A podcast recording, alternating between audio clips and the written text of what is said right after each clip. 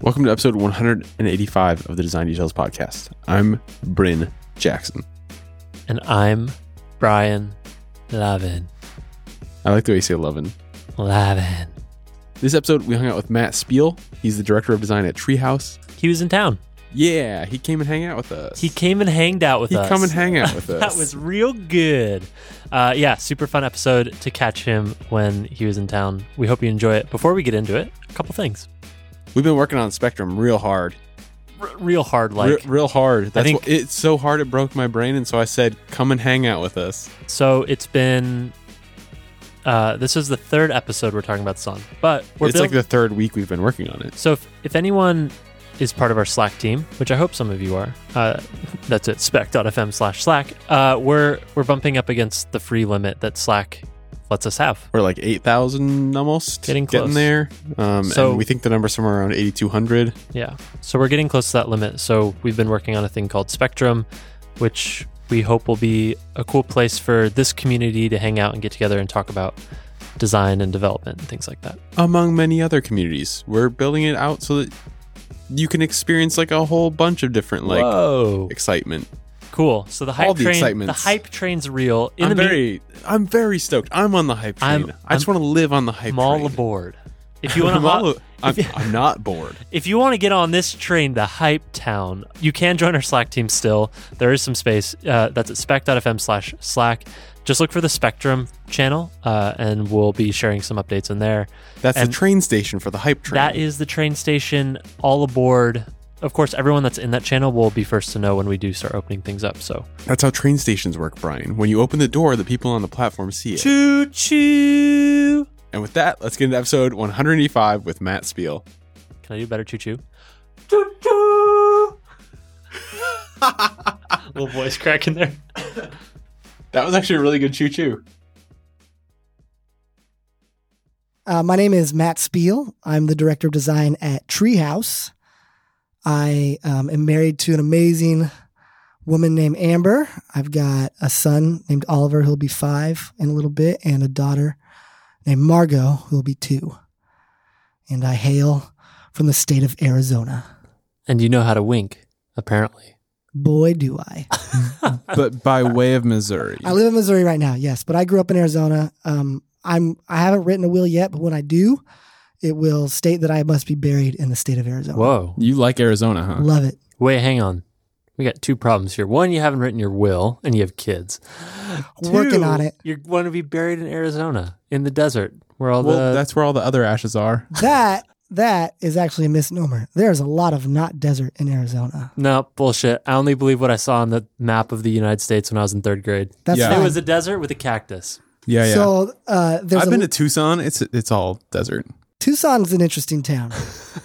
um, Where are you from in because it's made Arizona? of desert. It's I'm just from- cacti instead so yeah, I of grew up buildings. in a I grew up in a suburb of Phoenix called Mesa. So if, if Is that in the uh, desert? that sounds like it's a desert.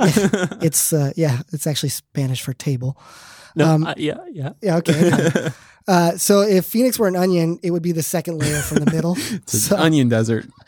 uh, there's So it's the Phoenix, second blooming most onion. Yeah, it's deserty. East Valley, so Tempe, and then Mesa's further on. There's one more layer, and then you get into the Superstition Mountains at that point. Wait, Is that a literally? metaphor? No, it's, that's a it's the name of the mountain range. Oh. There, so um, there's a whole. I mean, I can teach you guys all about Arizona if you want. Uh, people from Arizona. Arizona Teach me details. about You know a lot about their geography and states. stuff. Two things: the Superstition Mountains. The reason they're called that is because there was a, uh, a myth about the lost Dutchman who found a, a large, um, basically a large portion of gold in the mountains, and never told anybody about it. So there's people that you know, there's gold diggers that go out and try and find that, uh, treasure hunters and stuff. Um, Huh. so, so if you're from Arizona, they teach you the five C's of Arizona. You guys ready for this? Whoa, hang on. prepping, Wink when you're ready. Mm-hmm. preparing. Ding. Perfect. Cattle, copper, climate, cactus, citrus. Nope, excuse me, not cactus. Oh! Let me start it over. I gotta get this right. We're keeping this in. Cattle, copper, cotton, climate, citrus. Cactus could be one of them. Why climate? Cactus made more sense Why to me. climate? Because Arizona actually has a very diverse climate. Most people think it's a desert. There's actually a lot of high altitude forests. Um, eight, you know, eight, nine thousand feet alpine forest, similar to Tahoe. Um, There's it's it's it's a beautiful state.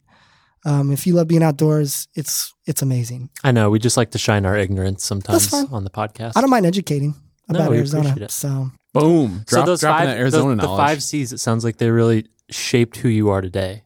yes, well, except very for, much so. except for My we forgot- copper ring. Especially that citrus. That citrus Well, thing. citrus stuck around, right? Huh? Citrus stuck around, right? What do you mean? What did you replace it with? Uh, I think I I I, I don't remember. No, citrus stuck. Yeah, it, was- uh, you replaced cactus I with got uh, cactus in there. These C's were formative for you. So Yeah. here's something. Here's something else. The saguaro cactus that everybody associates with the desert Yeah. only grows in Arizona. some- Yeah, I get really mad when I see it on maps in Texas. Texas doesn't get a saguaro cactus. Yeah. Arizona gets saguaro cactus. yeah. Do not. Hey, map makers out Get there. your get your Get geography your right. shit like it- together. it's just like magically stops growing at the border. Like all the ones that are there on the borderline, like kind of curve over to the other side. It just that's it just doesn't grow outside that's of the Department of the Interior's border control is Yeah. making sure the cactus doesn't cross this magical line. Yeah. well, th- that's what the superstition's for. Yes. Yeah. Anyway, we can move on. We can move on from Arizona. No, this is fun. So, so the reason I love Arizona is my grandparents had a cabin up in kind of north central Arizona, up in high altitude forests, and that's where I spent a lot of my summers. And I did research this. You can uh, going back to the will. Arizona doesn't have very strict laws around where you bury, bury people, so I could Oh. technically put it in my will and make sure there's provisions for this. My wife wants to cremate me, and she's like, "I'm not, I'm not going to She's bury like, you." You Let's- know that let's you just don't have burn to you say up. it. I know. So if I don't, if I a don't, little out if of I your don't get this control. put in my will very clearly, I'm not going to get what I want. Um, but I want to be buried on my on the cabin that my parent, my grandparents on the built. cabin. in the in the on In the, the property. cabin. oh my god! You want to be a spooky ghost? yeah, totally, man. What's this bench? Oh, it's a casket. Okay, cool. Ju- yeah. So Mind your seat. I love Arizona. It's a great state. That's So- old Matt from back in the day. Oh my He gosh, taught us the five C's. this started off on a really weird foot. I love it. Cool. How long did you stay in Arizona? I lived there first 18 years of my life. Okay, and So- then then you escaped what you now uh, Yes, now I live in soundly Missouri. love. You but you left, right? Yeah, Missouri's great. Why'd you leave? um, I left for college. So growing up, I didn't really know what I wanted to do with my life, um, and like most people who are eighteen, um, so I kind of saw I could either stick around, go to community college, and live with my parents, and you know that's that's one way to try to become an the adult. dream. That's the dream.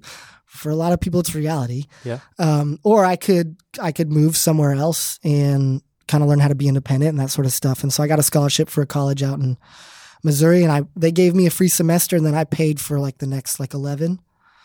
So it was it was an okay it was deal. a deal. pretty great deal. It was a deal. It worked. It worked. The, the the the marketing tactic worked. yeah. Um, so, but I did that for four years and then graduated. That was 2007. And I, I would have liked to have gotten out of Missouri. I'm, I'm new to this town saying I, I don't want to be there longer than 10 years. Um, it's been 13 now. Um, but when I graduated, it was kind of the height of the housing bubble. So it was really expensive to live anywhere else hmm in this town specifically Joplin it's it's incredibly cheap um yeah it's it's such low cost of living so it's easy for me to just kind of get on my feet and sort of become a, a responsible human being at that point Uh huh. so that's what I did bought you a became, house You became a responsible human. uh, that's probably up for debate still Uh-huh. at this point Uh-huh. but um I mean I pay my bills Okay. Good start. Does Good that start. count? yeah uh Let me uh, note this down. hmm Brian only pays his favorite ones. Yeah. okay He well, thinks it's like a high score thing. Like the bad ones, like lowers. Yeah. You, do don't want what to you pay. gotta for all- do, You don't want to man. pay for the bad Yeah. ones. That'll look bad, man. yeah that He's- will He's playing high stakes credit score. okay okay Uh, let's not even joke about that. I guess that isn't very funny to some people. So, uh, but yeah, I, you know, it's one of these things where I, I didn't intentionally mean to stick around that long, but I made a lot of friends and found good community there. And Yeah. um, it was really easy to get on my feet and, you know, the opportunities at the time were, were there. And so I was able to do it. And you eventually put down roots unknowingly, and then it becomes hard to leave. So that's where I'm at at this point. Somewhere between now and when you're 18 years old leaving Arizona, Yes. you figured out what you wanted to do. Yes. When did that happen? so I went actually. So the college I went to was a Bible college. I, I was originally planning to be a pastor, Um, so I grew up going to church. It was, a, it was a really positive experience for me. And I didn't know what to do, but what I thought was, well, I enjoyed going to youth group. I could do that for the rest of my life, hanging out with people, going on trips, you know, that sort of stuff. Sounds pretty nice. yeah, sounds like a lot of fun. And then I, I get into college I and I want to realize, go on trips for the rest of my life. dude, Sign we went to me up. California like several times a year. Yeah. It was amazing. Yeah. Um, so I get into college and I realize, oh, this actually isn't what I want to do. I don't have any kind of like marketable skills anymore.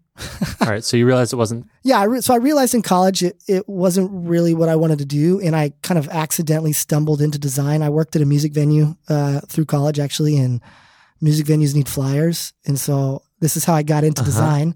Yeah, yeah. I know this story. Uh, Uh-huh. So my roommate had um, a version of Photoshop that I used on my computer. The A- story. a, the totally story is kosher mapping. wink wink Uh-huh. story of Look, Photoshop. Adobe gets their money from me now. That's all I'm going to say. You know Okay? they're down the street, That's fine. Adobe Police. I send them a check every month. Wee-oo, wee-oo.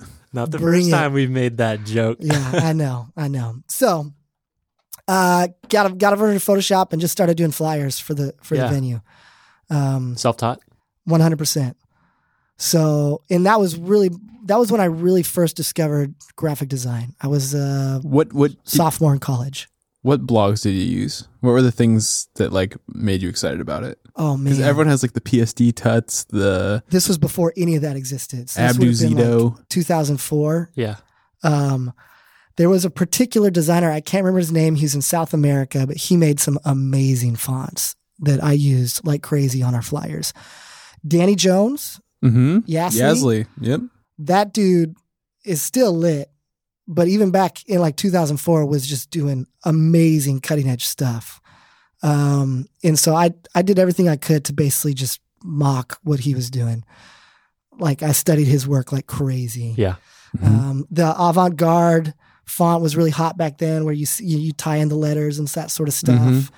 Um, so I was you know trying to pull all that, but working at the music venue was a lot of fun because we would have every kind of genre of music, and those all kind of lend themselves to different aesthetics. So it taught me a lot about kind of catering an aesthetic to an audience. Um, and so like the first two years as a graphic designer, I only designed black and white.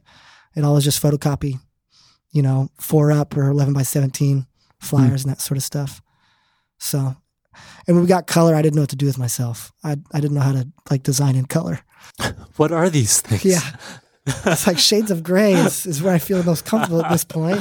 yeah. Black and white. And it's like, oh man, I gotta, I gotta figure out how to make color work, you know? So that's kind of how I got into design. It sort of, Yeah. it was unintentional and I, I, I loved it. It's like I spent so many nights, Friday nights, Saturday nights, you know, people were going out doing stuff in college. I was just sitting in my dorm room, like scouring the internet for, for like halfway decent free fonts and Photoshop brush, brushes. Why do you think that is? Like, wh- what what was so important about it that, I mean, maybe it was just fun, more fun than going out. But this is quite common, right? Like people Yeah. they forego something for this It's a passion. hobby. Yeah. It's a passion, right? It's something that you're like, you know, I think of passion as something you're willing to suffer for, right? And for me, it was just a passion. It was something that like, it was a creative outlet and I had a knack for it. Um, and it's just what I enjoy doing, Yeah. you know? Um, you know, it's, you also have to think that like I was going to, I was essentially going to a very specific type of like trade school in a way. They, they teach people how to, you know, they train you how to be a pastor at this school. I was really no longer on that trajectory. And so for me, it's like design was kind of where I was focusing and investing, um, you know, my time and energy, not knowing that that was eventually going to be what I did for a living. So did you finish school? Yeah, I did. Graduated four years, got out, didn't find a job anywhere at churches. It seems like you straddled that path for a little while. Yeah, I did. I mean, you know, when you're 22 years old, I don't know that you really actually know what you want to do with your life still. At least I didn't. And Yeah, Brian, you're still 22. What do you Yeah. do? You know? Yeah. have you figured it out? I, I- mean, I'm I'm 32 I now. figured it out, but I'm going to save it for myself. Uh, it's really personal, you know. That's fine. Yeah. I can respect that. uh, I mean, I'm 32 now and I still don't feel like I totally know what I want to do with my sure. life. Sure. It changes every once in a while, but um, Be buried in Arizona. I know that. I know I where don't I, know if that counts as something you want to do in your life. Yeah. I mean, that's his ultimate goal. Technically. that's the culmination of my life. Be Yeah, yeah, yeah. nutrients in Arizona. They're, gonna Yeah. dra- they're gonna drape the coffin with the Arizona state flag, yeah. lower it down. They're gonna plant a cactus on top of me. Call it good. Call it a day. That's it. That's my life, guys, right there. We're done, right? Yeah, I think that's the end of the podcast. Thanks for having We me. covered on. everything. So anyway, getting back to it. so you didn't have a job. Couldn't find a job and you there's didn't know what you wanted to do. I knew well I didn't I didn't really know what I wanted to do, but I knew I could make money designing. And so, you know, here I am kicked out of the dorms because I don't go to school there anymore and I've got to pay rent and all that sort of stuff. So I eventually found a job with a nonprofit in town doing design work for them part time and then I freelanced the rest of the time. Graphic design. Yeah, doing graphic design. And it was very unglamorous, um, but they gave me a lot of freedom. And again, I kind of just, you know, got to learn learn the tricks of the trade and learn some new software and What do you mean by unglamorous? Like, what does that mean for you? just making like slide decks and a lot of print stuff. Um, you know, it wasn't it wasn't like what I would consider to be a lot. Of, it was a lot of production work. Yeah. You know, so there It's was like a an- startup. Yeah, So, in a lot of ways it is. I mean, it was, but there was another designer at this organization, and so they kind of led, and I just sort of supported them. Hmm. And I wanted to. I mean, obviously, I wanted to do more than that. You know, beyond taking somebody else's vision and Of course. executing on it, I want to be able to do that myself. But how important do you think it was to have to do the unglamorous stuff before, like, earning your stripes kind of thing? Yeah, Um, Is that important? I don't know. I don't know. I don't know that I could say it's essential. I mean, obviously, it's a path that I took and it worked out. But even before I had this job, I was doing design work. I mean, I walked in with a portfolio of work, you know, a pretty substantial portfolio of work. I mean, you talk A about, lot of black and white. which is weird because, like, I remember growing up, I would collect flyers from shows. Like, I would see them, eh, you know, at the venues in, in Phoenix. I'd be like, this is really awesome. And then that eventually turned into me making those. I mean, I had a little tin of flyers that I took with me everywhere yeah. whenever I moved. Yeah. Like mementos of artwork that I liked, Yeah. you know? So, yeah. I mean, it was, you know, I did my time, but I only worked there about six months. And then it's one of those sort of things where it's like, you kind of realize I, I can do this on my own too. Why am I here? Yeah. You know? So I left and then they hired me back as a freelancer and they paid me like eight times more than they paid me before. What? It was awesome. That's a great deal. Yeah. It was, it was a killer deal. Smart move. Holy shit. So, and I did that on and off for a couple of years, freelanced, and there's a lot of realizations throughout that process. Like people will pay you a lot more money for a website than they will like print material. Uh huh. So that was another like strategic move. Where I realized, oh, it'd be a lot better for me to learn how to do web design than do brochures or logos. Yeah. You know, in the town I was in, they would they'd want to pay you like 500 bucks for logo, but you know, and they'd haggle you over that, which you're just sort of like, okay. And then they they like they wouldn't bat an eye at paying five thousand dollars for a website, even though those could technically take this exact same amount of time, Yeah. right? And Yeah. so it's one of these sort of things. The where it's like- output looks so much more substantial. it does, it does. And so I was like, I'm gonna do web because there's just a lot more money in it, Mhm. you know, and that and that paid off. So Mm-hmm. Did you feel like you had to restart when you made that transition a little bit. I had I had some good mentors um, going into it. Some, in, in the town you were living in or yeah, online? Yeah. So there was one guy who kind of showed me the ropes um, of web design going into it, and um, so I kind of had a decent foundation. But a lot of it was also just, I mean, this was right. I was starting to do web design right after table table layouts kind of became obsolete, and people were going to floats, and so there was a little bit of me having to try to figure out, like, all right, how does a float work? And No a lot- one knows, Still, And no now, one knows. now we've moved on. now huh? it's uh, Flexbox. right. which is I still can't explain that. oh, it's That's glorious. great. I, I know how to use it, but I can't explain it. Yeah, that's a very fair statement. Well, it's, I think most people would- and they flex. yeah, don't you get it? Sure. Sure. I know I'm a genius. It's It's magic. but I would just study people's code on their website. You know, I mean, that's essentially how I taught myself web design, like officially, was just finding somebody's site that I liked. Keegan Jones was one of those dudes, Yeah. hmm and just inspect and source and copy and paste until I figured it out. Yeah. You know, so he was, I don't know what he was doing at that point, but I think it was after he hacked MySpace and got kicked out. But him and Ryan Sims, a couple folks had agents were had roots in the area that I lived in at the time, and just sort of studied those guys. I uh, I don't know if I've told the story here. I I made a website or I, I got the domain um, webdesigntuts.com back in the heyday of psdtuts.com That was smart. and uh, they had what are all the other tuts like photo tuts like they had anyways before Everything. they before they switched to the Ting tuts, Tuts. Plus, and like they still had the full URL anyways so I, I, I nabbed web design tuts made it into a blog, started getting traffic. And one of the first posts I wrote was how to recreate the psdtuts.com website in Photoshop. So I recreated it pixel for pixel and like walked people through the decisions and just like how to do like blend modes and things like I that. think I might have read that blog post. No fucking way because well maybe it got they they promptly sent me an email and said, "Hey man, uh please don't do that." Could you be like five percent more chill? Could you be more chill, please? Don't give away our intellectual property for free, please. Well, it wasn't. I mean, it's like anything, like just recreating what's already been built. But yeah. w- the point being, like that process for me was so helpful because Yes. what you are forced to do is measure things, consider type sizes, consider line heights, consider colors and borders in a way that you might not. It might not be top of mind if you're just starting from scratch and you're relatively green, right? Yeah. It gives you a much more intimate understanding of Yeah. whatever it is you're trying to do. My problem was I published that Yeah. instead of keeping it to That's the myself. caveat. If you Yeah. copy somebody, just keep it to yourself. Oh, Yeah, and I have I have learned my lesson. I think that's something that people do a lot on dribble and stuff too, right? Like they make the mistake of just releasing something that's Yeah. obviously you like you can see the source material, right? Yeah. Um, Yeah. Oftentimes it's also on dribble. I, I think I subscribe to the idea that the best response to that is a friendly response, please.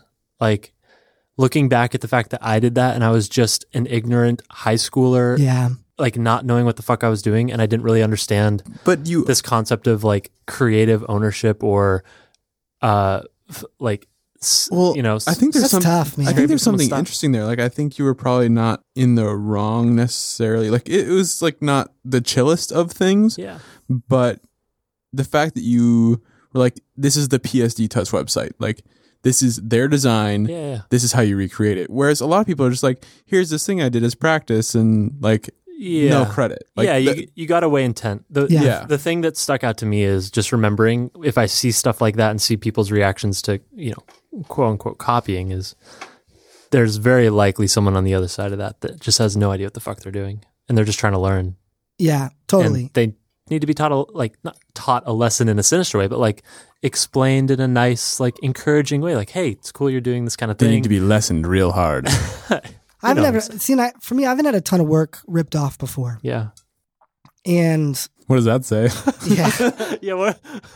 says I may not do a lot, a lot of work that's worth being ripped off. I've had a couple identities ripped off. Uh-huh. Um, Wait, like identity theft? no, no, no. Like, I like, had my credit card stolen. thankfully not. No, but like logos and stuff. Yeah, that- and yeah. it's it's so hard to What'd like. you do? I just let it slide. Honestly, it's not. In my opinion, it's not worth the hassle. I mean, I had, I had a shirt up on Cotton Bureau that got ripped off. I mean, blatantly. You know. Wait, the one just now? Yeah. Really? Yeah, it it was up on Society Six. oh Um, yeah, of I mean that's course. that sort of stuff. Immediately. And not to throw them under the bus, They're but, nefarious for that. yeah, that they do not do a bullshit. good job of policing. And Oh, they don't care. well, and that's basically. I mean, I contacted them. and Their legal team's like, yeah, you have to do like this six step process and send us a letter, and then God, that's such horseshit. we need a DNA sample proving that you made this. Yeah, yeah. And I was just like, forget it. Like, if this guy wants to steal my shirt, that's fine. You know, and that, that's one of those things where it's like, you kind of just have to weigh whether or not it's worth it. And to me, it just wasn't. And it does sort of, I mean, it makes you mad a little bit, but at the same time, it's like, it also validates your idea. I mean, but it's also you made it for a good cause. Well, the, Right. you talking about the shirt? Yeah, yeah, the shirt. Yeah. Uh, for people that don't know, can we get a yeah. Let's. primer? That's Yeah, where it's going. so- We're gonna Um, jump. We're gonna pause. Pause your your story and come to the present real quick. Time warp. Zoop. All right, great. So a couple weeks ago, we got a new president, and um, Hang on, what? we allowed to talk about this? Shit. What? Does he Yeah. listen to this podcast? You think? We do have two D's in this. And He's Okay. he's into easy D's. Yeah, I know. All right. Well, we'll see what happens. Uh, I'll look for the for the tweet. Anyway, uh, It'll come at 3 a.m. so obviously there's there's some contention around some photos that came about from the inauguration, and some government agencies got censored or whatever. The And- National Park Service being one. Yeah, National Park Service being one of those. And I just kind of not happy about that. I mean, that whole week, I think for majority of the country was just sort of like, like a like a, a existential crisis on like a like a national level. I mean, that whole week, this whole week. basically everything. Who's counting? Yeah, it's just it's just one big long blur. So I was really frustrated, and I needed an outlet, and uh, I saw all these Twitter accounts popping up from all these rogue National Park Service people, and I was Mhm. like, yes, this is freaking amazing. And originally, it was a lot of the park rangers doing it. It wasn't like the activists now, like the you know the not the citizens. It was actually the people in the agencies, and it was it was like some of the best Twitter content I'd ever come across. Like the level of snark was perfect. It was like, I mean, it's like, I mean, Snarky parks. get these guys out of the park system and get them on somebody's social media team because like this stuff is gonna fly. So, uh, so one of the guys talked about Rogue Rangers, and I was like, oh dude. So I had this idea, and it was um, a certain uh, You animal. ripped off Smokey the Bear. Don't say that. Yeah. He's protected by the national forests. They actually own Smokey. Do you think the original Smokey the Bear designer saw your shirt and was like, "This motherfucker"? This motherfucker. and He he, may reached, not- and he, he reached may- out to Cotton Bureau, and Cotton Bureau's legal team They- said, "Well, you have to fill out the six-step process." Here's the this thing. asshole ripped me off and put me on Society So Six. I did this. sh- I I did this design on like Tuesday. So like the inauguration was on Friday. I did it like Tuesday. I tweeted it out. Jay Finelli's like T-shirt, and I'm like, yeah, I'm working on it. We launched it that following Friday, and basically it's Smokey the Bear. He's angry looking, and instead of his hat saying, It's Smokey's brother Foggy the Bear. yeah, it's um, yeah, it's a it's an angry version of a bear Steamy the Bear. that says oh, steamy because angry. Yeah. that that's says great. resist Yes. says resist on it um and i'm thinking and i was like i'm gonna you know like our current administration is gonna shut down the park system and basically that you know a lot of our congressmen are trying to screw the the federal lands and i was like no that's not cool i i grew up in arizona i love the outdoors i love national forests i believe in that sort of stuff so i threw this shirt up and i said i'm gonna split the profits between originally it was just going to go to national parks. Everybody was like, but Smokey's the Forest Service. I was like, fine, I'll split it between national parks and national forest. Everybody happy now. I was thinking I'd sell like 50, 100 shirts. I was blown away Yeah. by how well it did. I, Here's I the mean, thing. I bought a few, but Yeah, yeah. I bought a couple as well. By the end of day one, it was like 2,000 shirts, something like that. It was nuts. Within a, within the span of a weekend, we'd hit 5,000. And like, I mean, I like, I was f- like, I would just sort of like kind of break out giggling every once in a while. Just like, I could not believe yeah. what had happened. As of this recording, it's 10,000. almost we're like 8500 and it's going to wrap up the the day after we record this Okay. um, but there's there's some other caveats within that i was able to kind of get a halo effect off rogue nasa they Mhm. did a shirt as well and they way outpaced me but basically everybody bought a rogue nasa shirt bought one of mine Mhm. you know and so it just kind of turned into this crazy overnight success and it i mean it blew up on twitter too which Yeah. was really cool um, i had some folks from a, a a nonprofit associated with a government agency actually reach out to me and like we love it and i was like can you endorse it and they're like we cannot Surprise. uh, because you know we kind of are in, you know we kind of depend Yeah, on yeah. some of these things i was like cool They're like but we've bought a shirt for everybody in the co- in the, in the organization I was like, That's awesome. Thank you. So at the end of this, I'm going to write two fat checks to the national parks and the national forest foundations. And I'm going to add philanthropist to my LinkedIn profile. yes. I'm going to endorse you. I would, I would very much love that. Endorse you for philanthropist. So it- yeah, Philanthropying. Philan- I'm a philanthropist. That sounds I'm, wrong. a, de- T-shirt I'm a philanthropy. defender of federal lands. Philanthropist. you know what I'm That's saying? exactly what I was. Yeah. Um, so it was really cool. Um, you.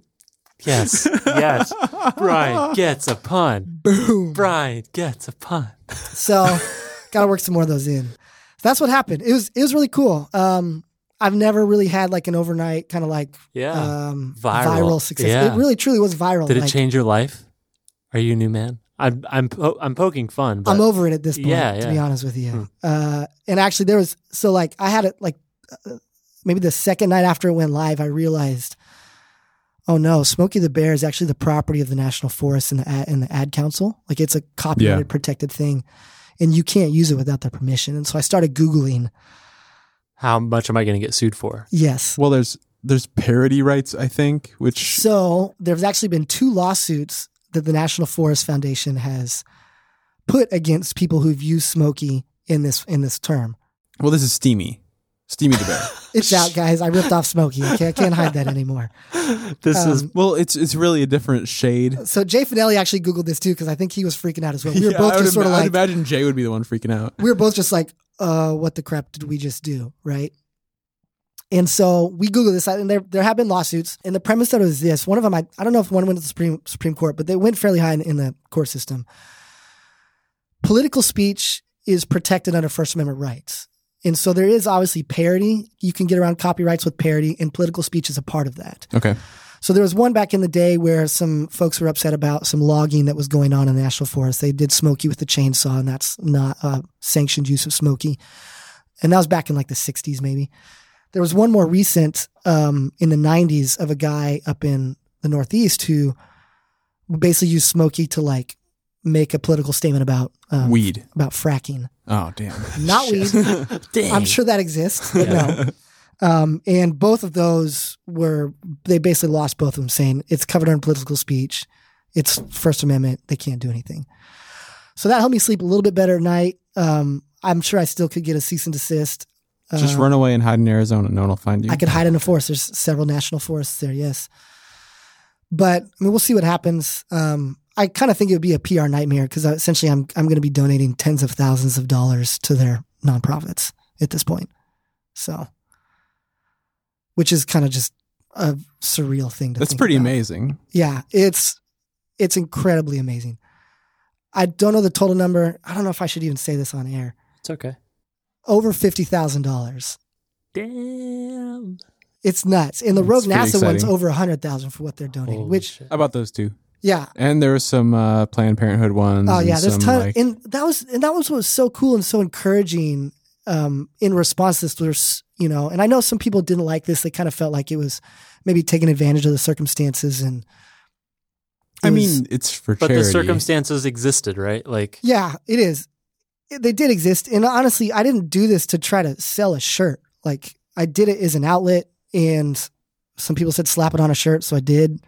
And, you know, we've, and a lot of other people like that. And, you know, I know Yeah. it made a lot of people laugh and happy. And, you know, I brought a little bit of joy into a dark circumstance in that regard. Mhm. And I was able to, I think, expose an emotion that people were feeling in a tangible way. and you put a sweatshirt on my body. Put a sweatshirt on Bryn. soon. So, yeah Soon. it'll it'll probably come Eventually. in March. I'm saving rooms for it.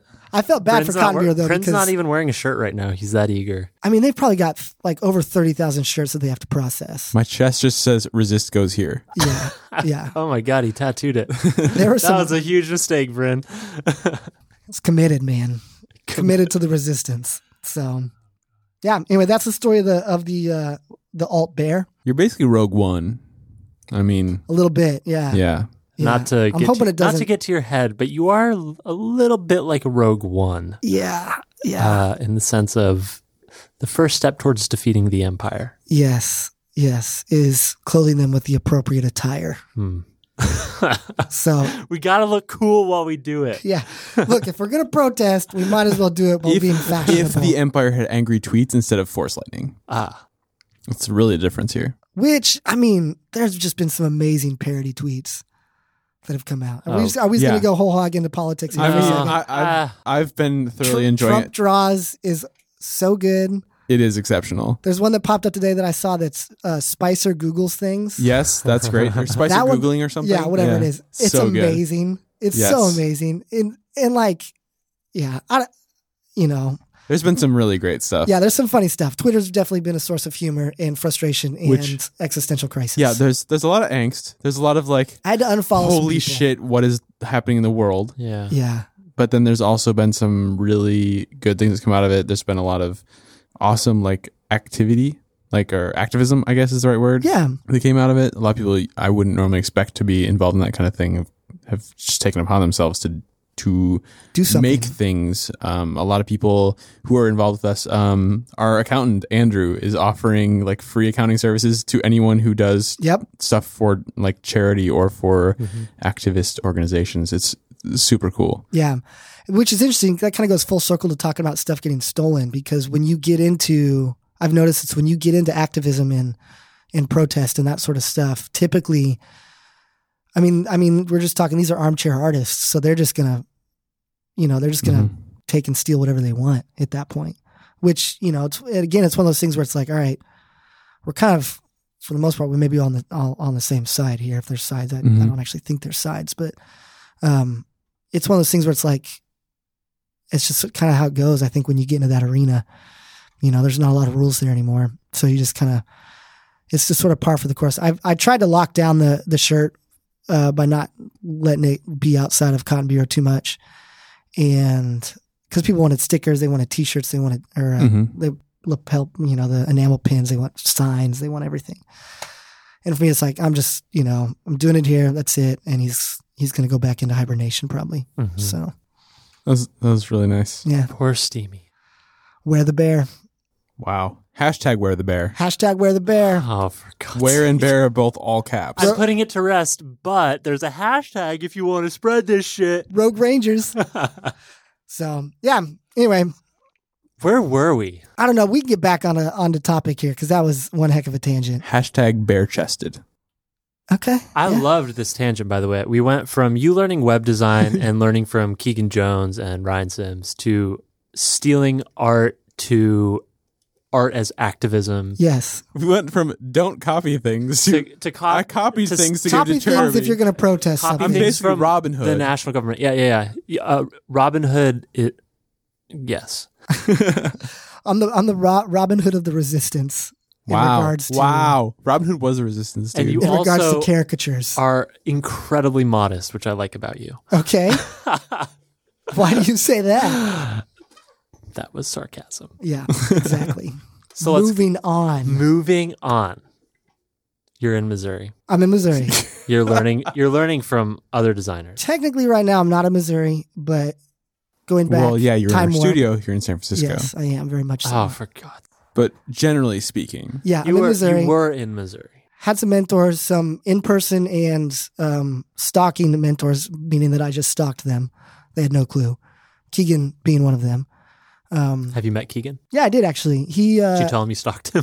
I think I, did tell. I I didn't, haven't. yeah, I told him. Keegan, I don't think I framed it up like that when we when we got coffee that one time, but you know, have a little grace for me. Man, you know, I've been going back Hey, and forth man. on DMs trying to make things happen for so long, and Yeah. just, Yeah. Keegan, you got to come on the show, dude. he can stop traveling so much. I just Yeah, want to go hang yeah. out. he's Keegan is an amazing individual, incredibly kind-hearted. Um, you know, just a solid guy all around. So I don't think he would have minded that I, I, I stole code from him. I didn't do it publicly. I just, you know, I, I copied it and learned all that sort of stuff. But You changed two letters and called it. I told him that I basically, I think I did tell him at one point that I, I learned H- HTML and CSS by studying his work. you Yeah. steamed the beardom. So, yes. Before you knew what steamy was. Yes. So anyway, doing that freelance for a while, um, and that was awesome. I loved it. Um, I've f- freelance for me is something that just came really naturally, kind of having to wear all the different hats, and you know deal with clients and all that sort of stuff. I really enjoyed that. Um, I don't know that I was ever uh, incredibly successful. I only did it for about two years. Um, it was the first two years of my career, essentially. But you know, I enjoyed it and I knew I could do it. Yeah. You know, and it taught me a lot of good things. uh, there's a certain like a lot of admiration I have for people that can pull off freelancing, especially for two years. Like that's coming from a full Freelance is time thing. hard as shit. I'm like terrified by how hard that would be, and to pull it off says a lot. It was made easier by the fact that my living expenses were incredibly low. Uh, even so, and you could get all your Oh, even code so. from Keegan, so it was a Yeah. good deal. Oh, okay. Exactly. Actually, yeah. You know, what? I'm changing my opinion of you uh, as we speak. That's fine. That's fine. It's fluid. I get it. Uh-huh. Uh, I mean, I- honestly, guys, my first year I only made 20 grand. You know, and I mean, I know there's people that make that in a week in, in this, in, in San Francisco, you know, um, Holy shit! maybe only Designing, one I, or hope- two. I would hope not. yeah. That would be insane. But anyways, Yeah. Um, my second year, I think I only grew it to like 26,000. Here's the thing. I was incredibly stupid and I did not understand how taxes worked. So I never paid taxes my first year. And so March swings around, April swings around. I sit down with my accountant. He's like, you owe $7,000 in taxes. And I'm going, well, I don't have $7,000 to pay in taxes. He's like, okay, it's not a big deal. You can pay late. I was like, okay, great. how late? when I'm dead, please. Well, you can file an extension until October. You could file well, but when you're due taxes, you can't file an extension. You could, Ah. but they're due still. I mean, it's essentially back back pay on for that year. Hmm. So since I did not pay in quarterly, I needed to pay in at that time. Mhm. It was about six or seven thousand bucks. I mean, not an exorbitant amount of money, but uh, definitely more than I had in my savings at the time, which was like nothing. Mhm. So that next year was just hustling to pay my taxes. And I managed to do Ah. that, I think, by July. So just a couple months, just living on like, I mean, dirt, just bare bones, dirt cheap, everything. Paid it off, figured out my taxes. But I kind of sabotaged myself because any any like extra money I would have made that year, I just had to use to pay taxes. So I walked out of the end of that year without without really anything, just kind of back at, at square one. You know, you say passion something that you're willing to suffer for. I suffered a lot. At in some that point regard. during that, were you saying, "Is this worth it?" it was absolutely worth it. What were you telling yourself at the time when you're living on dirt and you come away after years of work or a year's worth of work? I mean, I was free, dude. Like, I mean, that's the thing about freelance is like, I mean, you don't get It's to in work the whenever you name. want. You've got to be a professional. You got to show up and you got to get your job done. But like, if I wanted to go play disc golf one day, one afternoon, I could go do that. You know, if I wanted to, you know, grab, take a two hour lunch one day, hang out with some buds, I could do that. I can't do that now. I mean, I've got a, I've got a job. I've got responsibilities to a company, you know. Uh, but back then, I mean, it's like you just kind of, you live, live with the wind do what you want. Nice day out, take the day off and go spend it outside. So that's freelance to me. I mean, that's that's why you do that in my opinion. It sounds really nice. It's very stressful too. that's Yeah, it the is. thing is that's the that's the it has this beautiful fantasy like veneer to it. Did right? you Like, freelance, Brian? Uh, I have done freelance Yeah. work. Yes, It's, but I man, never- It is rough. I it's wouldn't hard. say I've done. it's full-time. hard. You've Uh, but that's the thing is like that freedom is so so tempting. oh man, it is it is um intoxicating. And it's it's addictive. Um you know, and it's one of these things too where freelance is hard. You you know, you never know where your next job's coming from. Um, you know, you never know if somebody's going to pay on time. Um, I mean, it's it's not easy by any means, but if you're smart and you're responsible and you're disciplined, you can make it work. Um, and you have to be very, in my opinion, you have to be very um, perceptive and self aware of just how you treat people and the work that you do. I very much believe that, like, I was very protective of my reputation because I felt like that was the biggest um, that was like the biggest asset that I had. If I could maintain a good reputation with clients, that would pay off. What what does that mean for you? Is that just communication style, or like how are you protective of that? Um, making sure I, you know, I meet their needs. I Yeah. kind of, you know, the Like professional reputation, like yeah, professional reputation. Yeah, like if you're going to work with this dude, he's going to get it done. yeah, um, under promise, over deliver. Yeah. You know, so making sure I, if I got it done, I got it done early or, you know, whatever it was. Um, good communication is a part of it. Yeah, yeah, definitely. But a lot of it's just in general, making sure that like at the end of it, the client feels like you didn't just do a good job, but you did a job that you both can be proud of, you know? Um, and that's a lot of it. And I very much believed, you know, I, I still believe to this day, like you should get credit for your work. I hated it when companies didn't want to let me, you know, claim the work that I did when they wanted to pass it off as their own or something like that. That drove me nuts. Um, Did you push back? yeah, I mean, I did. Um, Did you negotiate that into rates or anything like that? I was never that smart yet. Um, I didn't, I didn't, I hadn't really figured out the business side of things. I Mm-hmm. Mhm. just had a rate and went with it. I think now if I were to go back into freelancing, I'd be a little more shrewd in that regard. But back then I was, I mean, I was just living with the wind, you know, blowing in and out of projects and playing disc golf and taking two hour lunches whenever Yeah. I They, wanted. they called me Windy Matt. Yeah. and you did that Matt. Thin, Thin Matt. Matt. Findy Matt. I You do did- have a very raspy voice though. Yeah. So so you did that for two years. yeah, I did that about two years. Then what? Um, well, then uh, my wife and I decided we want to get married. Huh? And I knew that she probably would not enjoy the feast or famine of freelance. Hey, babe, you want to live on dirt? Yeah. One month we're going to be super rich, and the next month we're going to be super poor. How does that sound? Will you marry me? You down?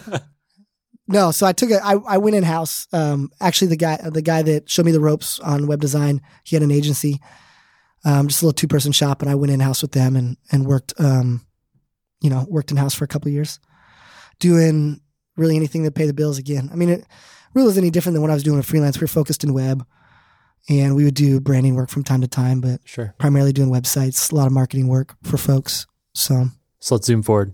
Okay. You stayed there for two years. Uh, with the agency. Uh-huh. Yep. I probably, probably about that two two and a half years, and then that kind of broke down, and I went back into freelancing. So there's two types of freelancing you do. There's the kind you choose, and the kind that chooses you. this kind chose me. Um, and The freest Lance. Yes. This one was not so free this this round. I was married, I had a child, I had a lot more bi- a lot more many more bills than I did Uh-huh. uh, before. I had a mortgage. But you still had just as much disc golf you wanted to play. I wasn't playing disc golf anymore at that point. I kind of moved on from that phase of my life. Well, this sounds like shit Lance to me, honestly. it was very stressful and um, I will probably never attempt to freelance again in my life. Yeah. after that. I only did it for about six months. I hustled my butt off and tried to make as much money as I could in that time frame. And uh, it was like October to February, maybe not even six months. And then I couldn't get any more work. Literally, could not get work out past February. Everything dried up. What year was that? This was 2013. So why do you think that was? I have n- well, I- there's a lot of I think there's a lot of reasons, but I think it was because I needed to find a job. It was the universe talking to you. Sure. And then out of nowhere, I actually had a couple people get in touch with me, say, "Hey, we're looking to hire product designer, or we're looking for a designer at an agency, something like that." And that's what I ended up doing. So, uh, a friend of mine, an acquaintance I had online, a guy named Jeremy Jantz. Um, we known each other through Twitter. We both did Expression Engine work, which was a CMS that we both worked on. He hit me up. He was working at Treehouse at the time. Was like, "Hey, we're hiring." I had had my eye on Treehouse for quite a while, which I mean, they'll have been around for two years, so not that long. But I knew of the company. I knew what they're doing. I was self-taught. I knew that they believed very much in being self-taught. So he hit me up and he's like, "You want to apply?" And I was like, "Uh, yes, very much so." And I'd also known I wanted to get out of agency work. Agency work is a lot of fun because you get a lot of a variety and you get to, you know, get a lot of fast paced projects and a lot of all kinds of different clients. But Mhm. it also stinks because you never get to do a second round of something. If you build a product for somebody, you build it and you never see it again. You build a website for somebody, you build it, you never, you never get to circle back on it. So it's sort of unfulfilling in that regard. So, and I also felt it just wasn't sustainable for me. Like I was designing, I was, I was coding. My hands were like getting carpal tunnel. It was like terrible. Ah, coder's hands, man. Dude, code hands. I was losing, like, I was losing fingers. I was losing uh, feeling in the end of my fingers. And I was like, I have to get to a more sustainable, like, career. For me, I felt like that was product design. Had zero experience. Trios took a chance on me. I'm so grateful for that. And I've been there almost four years now. Why do you think they took a chance on you? Like, and Well, what? I- clearly what- it's what I'm- because I'm, They could so see humble. his code hands. yeah, yeah, they saw your hands. I don't know. Well, what I mean by that is, I felt like a company took a chance on me, Yeah. Buffer, when I first got into this crazy world, and I I want to try and figure out like what what causes people to take a chance on people, so that people who are listening that need that chance taken on them can perhaps swing the odds in their favor a little bit. So I think there's two perspectives to this. I think there's the the negative perspective. Sometimes you just have to take a chance on somebody because you need to fill the role. Okay. in their slim pickings, right? So they may have been trying to hire somebody for six months with no success, where it's like, all right, Slim Pickens, Thin Matt, nailed it. uh, perfect. Uh, Can we pick Slim Pickens? Yeah. Oh, that's not a person. Shit. so Then it's that, like, all right, this is the this is the best of the worst Yeah. at this point, right? So that's a really negative perspective to take on. that it. is very negative. I don't know if that's why they did it or not. There's no telling. um, if it is, uh, even still, I'm I'm I'm grateful. Yeah. Thank you. Thank you that I was the best of the worst. But I think the other perspective of it is sometimes you just have to go, this guy's got this is gonna sound super arrogant. This is I'm not I'm not describing myself right now. But this guy's hungry or you know, this person's hungry. They've got drive, you know, they've they've shown that they can sort of teach themselves and you know, sort of pull themselves up by their bootstraps and they've shown themselves to be responsible in some regard and they want to learn. You know, I think those are all admirable things. And so if you don't necessarily have maybe the chops that you need to get a job, but you've got those other things, I think companies should take a chance on people in that regard. That's Brian. Uh, side projects. Yeah. You you shipped a ton of stuff before you got that job. That's the reason. Yeah. I Yeah. think- I, they told me later. Is No, because I, like- like, is because I had side projects. Yeah. that, And so that's what I level want of- to. The point is like people that don't sit around waiting to be told like what to learn. Right. When when we went to Yes. Colorado and met your parents and learned all the stuff you'd done before Buffer, we were just like, what? What? yeah. Our nice boy? the Yeah, Yeah. I mean, that stuff can pay off, man. absolutely.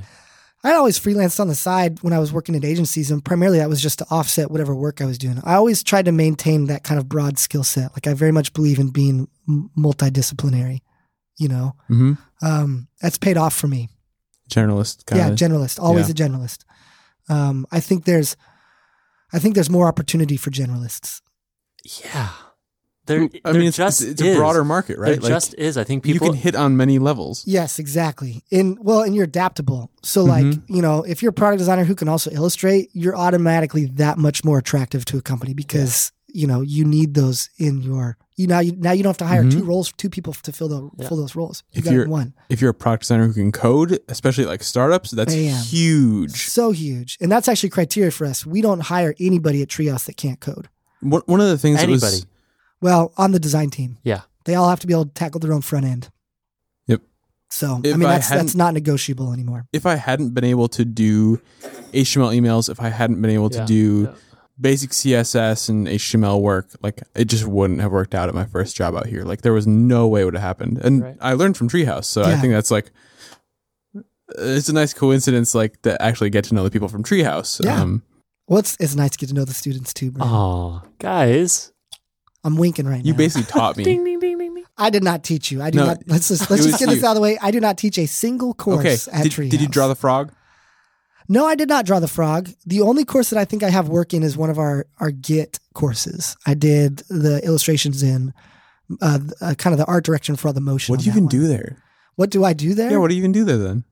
Whoa whoa whoa! hang I'm on. totally kidding. I'm totally kidding. Uh, please, I ju- illustrate a lot. please Let me I used just to jump- illustrate a I'm lot. just of jumping bad down your throat. justify your paycheck to us. Uh, Okay. you, you joined. What's your As, spiel? Yeah. you joined as a product designer. Was that your title? Yes, that was uh, my title, and that's back when we were still very much in startup mode. So you're doing everything. Uh, So Mm. Mm-hmm. I didn't technically do a lot of product design when I first joined. I did a lot of identity work, did a lot of branding work, did a lot of illustrations, did a lot of Generalist. ba- did a lot of badges. That's awesome. Yeah. For anybody that's on Treehouse, we illustrate every single one of those badges, and there's so many of them. We started keeping track like yearly how many we'd create in a year. It was hundreds. How many have you made? I don't know. A lot. More That- than I want to make. That many. Yeah. It got to the point where I'd have nightmares about badges. Oh fuck. So you burn out on them pretty quick. Uh huh. Um, so advice to product people out there: don't, Ease up on the badges. yeah, guys. don't design something that requires manual labor every time you want to ship something. Yeah. Every time I release a course, it's you know three to three to six badges. Yeah. and I mean courses are everything at Treehouse. So like we try to release So we make a lot of courses. a lot of courses that need badges. Right. We just kind of shot ourselves in the foot with that one. So Yeah, I- everybody everybody has to take a turn doing badges. Sure. So How- yeah, so, uh, how did that evolve? You you joined. Uh, I joined Treehouse. how many designers were in you joined? I was the fifth. Fifth. Yeah. Um, so there was about 50 people in the company, joined in March of 2013, came on as a product designer. Um, and that's what I wanted to do. I wanted to learn product. I'd never done product work really. I dabbled in it here and there in the agency world. And I was able to actually build a sort of a simple online school for a company, like a very, very Yeah, like yeah. alpha version of that and I really enjoyed that. And it, I, I kind of got the taste of like I made something and I see how it, it needs to be iterated on and improved, but they ran out of budget. So for me, the enticing part of product was it's sustainable. I get to work on one thing and iterate on that and grow that, Yep. and you know I'll be on a team, which is great. I was one of the only designers at the agency I was at before.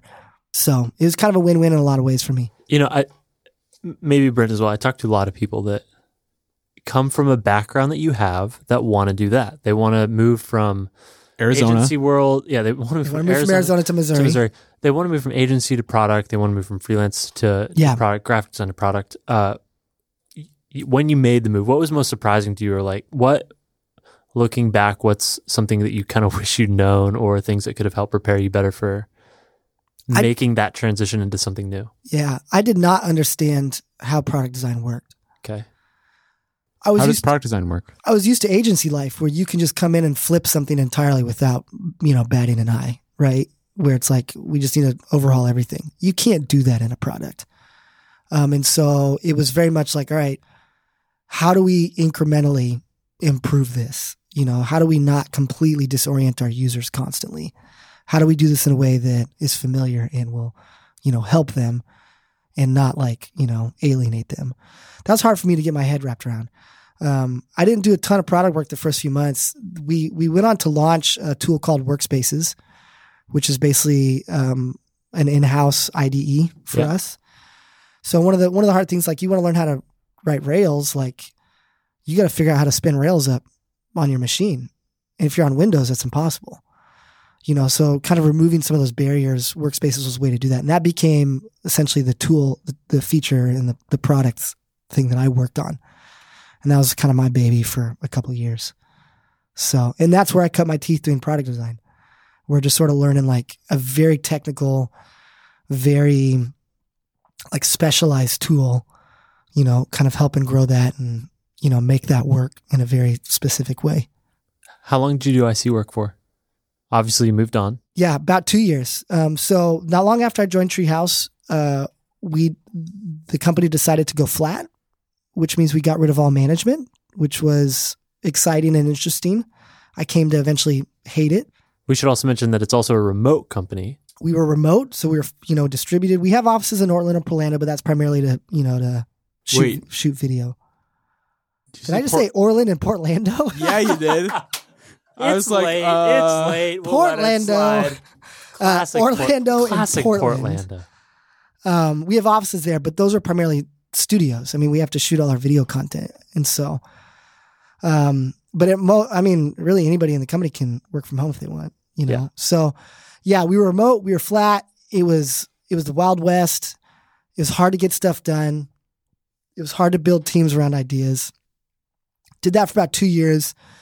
At the end of it, I was like, I actually don't feel like there's growth opportunity in this company anymore um, I've been doing the same thing I've been doing for two years. I, I- I, I would like to maybe try to move on and do something else. And I thought about leaving. I thought I would want to get into creative direction or something else. And right as that happened, they decide to do away with flat and bring back in a management structure. And for me, it was like, now there's opportunity here again. And so I made a very specific decision to go into management at that point. how did that decision come about? Yeah, so there's a couple couple factors that went into that. I'd grown lonely, uh, working remote, being flat. I didn't have a team that I worked with. It was literally just every man for himself in some regard, and that's one of the kind of the negative consequences of that decision.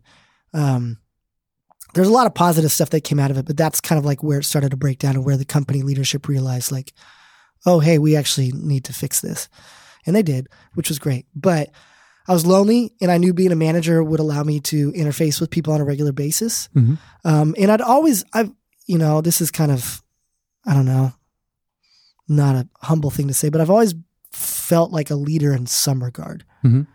Um, growing up, I just always kind of naturally gravitated towards wanting to be in charge of things, and you know, people just it just sort of worked. It was kind of natural. Um, and so for me, I always, always, if I was on a team, I would always want to lead the team. You know, I had no problems making decisions and just going. with it. Ambitious.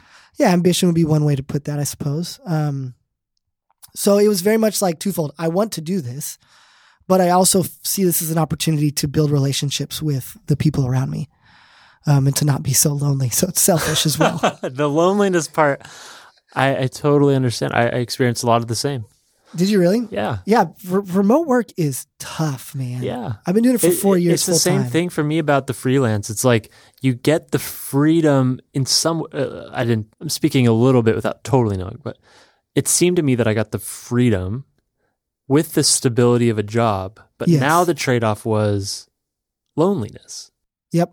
It It's was always a trade-off. Isolation, right? Like that was the trade off for me versus maybe freelance is like freedom and less stability or something like yeah i've yeah remote work is is something I, th- I think a lot about and i'm grateful that i get to do it but it's not like it's not a silver bullet you know it affords a lot of things but it also prevents you from being able to do a lot of things so anyway management the ultimate reason that i decided to go into it was i was no longer challenged by product design Hmm. so it wasn't that i'd learned everything it's just that i felt like i'd kind of i, I understood it to a point where the return on investment was going to be kind of become less and less. And I needed a challenge that would force me to grow more than product design was.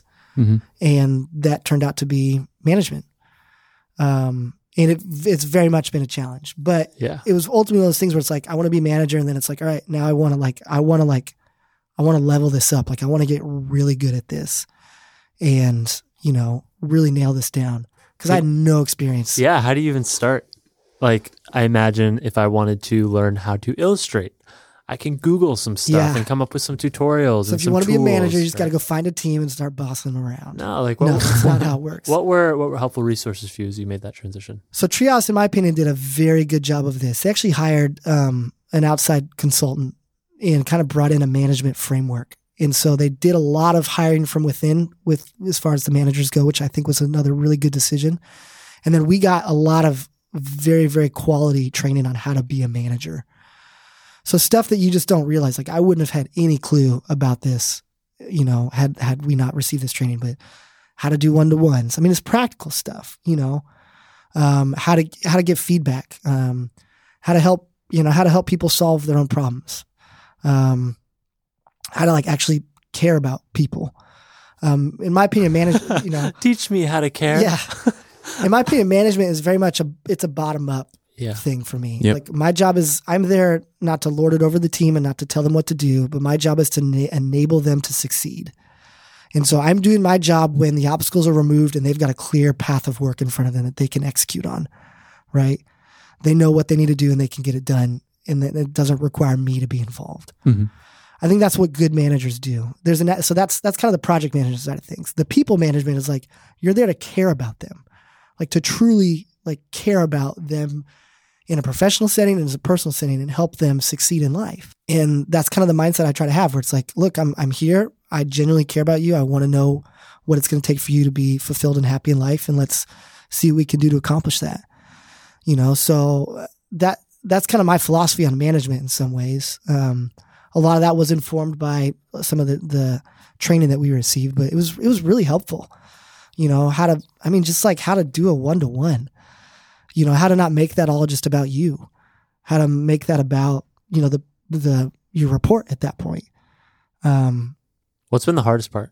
The of hardest- management I was going to ask hardest- that exact same question. The hardest thing to learn. you got to hold people accountable man um you actually kind of have to like Yeah. and i'm not this person i want people to like me so this is tough but like you kind of have to hold their feet to the fire sometimes and push them um and i mean here's the reality too you want to become a leader in a company um you're just you're just going to become a target for problems um, primarily being what I mean by that is like you are now responsible for solving people problems, people's problems, whether that's organizationally, personally, whatever it is. You know, so one of the things that sucks about being a manager is you're the person they tell when they're quitting. I mean, that stuff sucks. You know, it's hard. Um, you know, when they're having a problem, when they're not happy with their job, you're the person that you're they're supposed to listen to and help them figure out how to get through that. You know, um, that stuff's tough. Um, and it's it's more just tough from a relational standpoint. The thing that I struggle with that I like it's hard is again it's just accountability and knowing when I need to be like forward and forceful and kind of put my foot down and when I just sort of need to lay off and let them you know let somebody figure something out. That's a hard for me. I've I I can't find balance in that. I'm either like a total pushover and it's to the detriment of a project or whatever it might be, or I'm like way too hard and it just ticks people off. So um tact Is that the main thing you're working on right now? I no, probably not right now. Um, so when you so I'm I'm in a director position now. So I'm, like I've got a team that I lead, but I also kind of sit at a senior level within the company. And when you get to that level, your job is a lot about just maintaining relationships, um, maintain relationships with with you know a diverse set of people that you may not always see eye to eye with, you may not always understand. So the biggest thing for me that I work on is how do I how do I maintain a relationship with somebody that I may not necessarily always get along with? And how do we have a positive working relationship in the midst of that? How do we have mutual respect for one another? How do we collaborate on stuff? How do we, you know, work together even though we may not want to? So I've read some books on this. Uh, anybody who's ever worked for me, you know, I run into, there's one book specifically that my boss recommended me called Crucial Conversations. It, it like helped me in this, in s- like so much because when I got to this this job now, where I'm at director, I found myself I'm in meetings with executives and like I couldn't hang with these guys. They were just they were just kind of not intentionally but plowing me over, and I would just get super nervous and a- anxious. I, I couldn't like communicate anymore.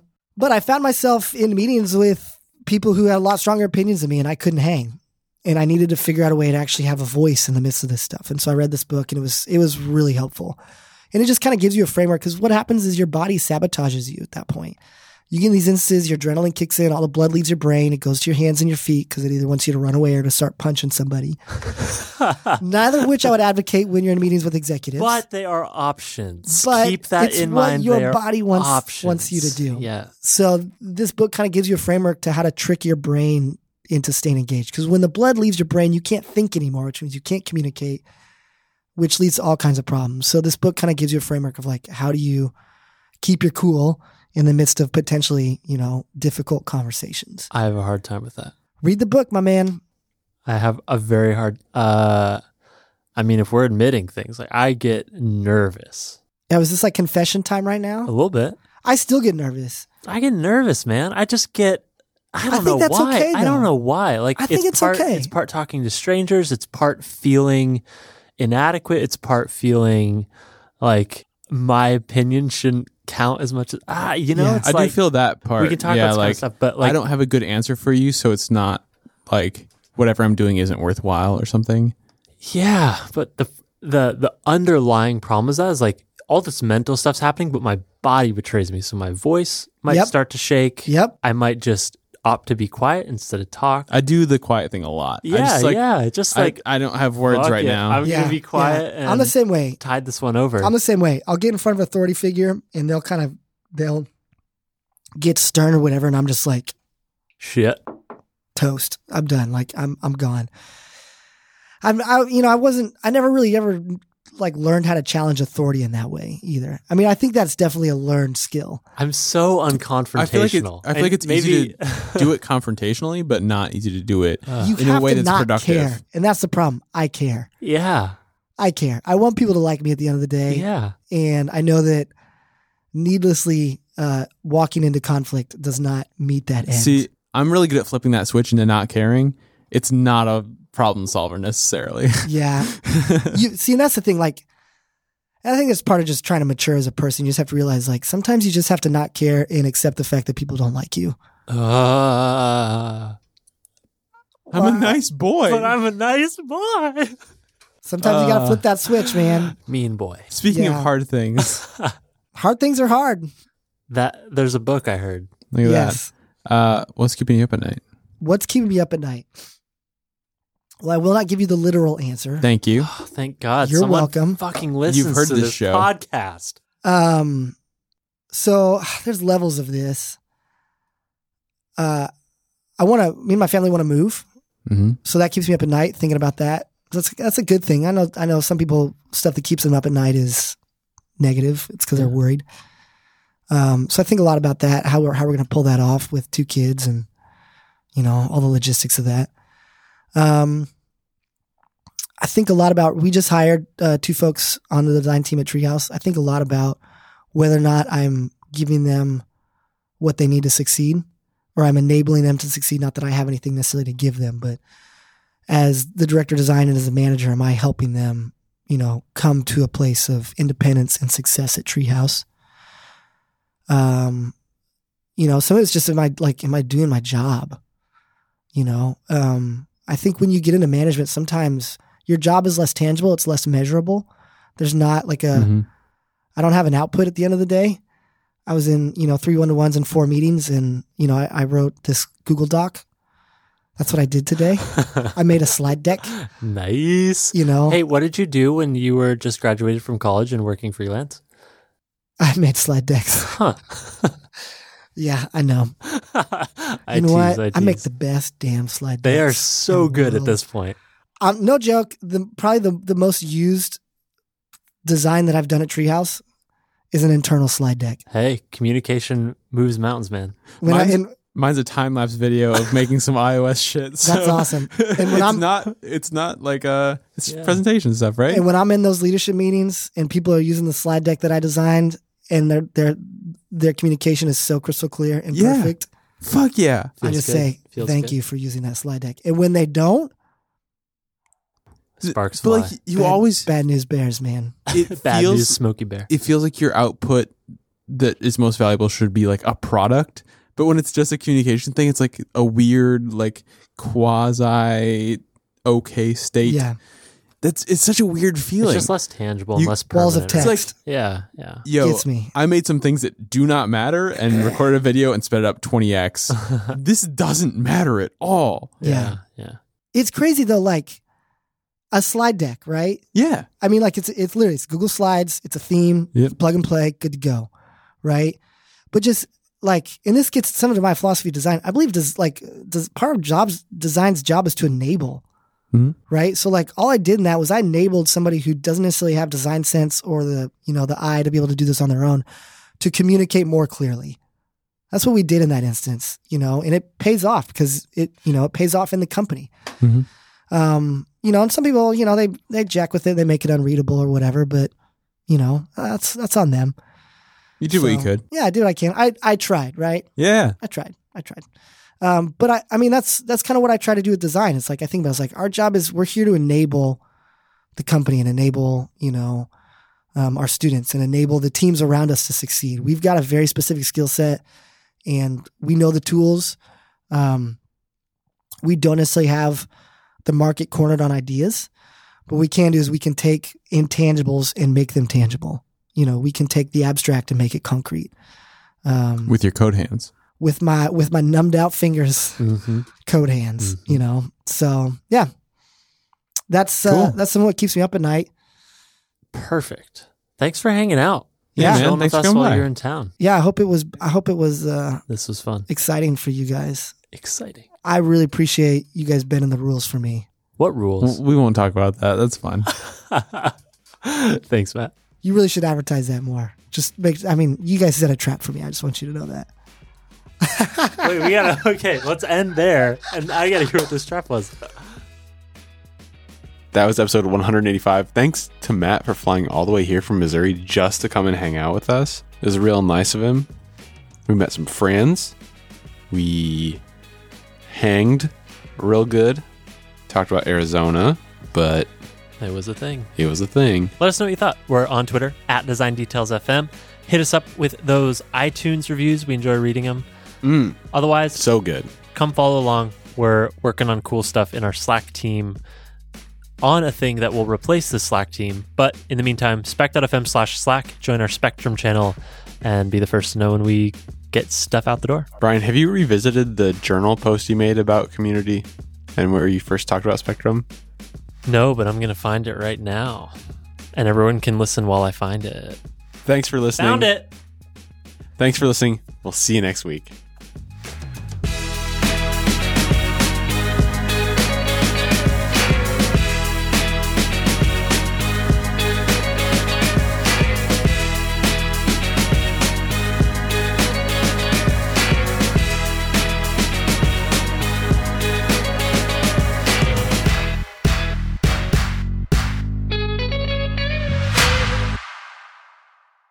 dive in okay you Yeah. ready No.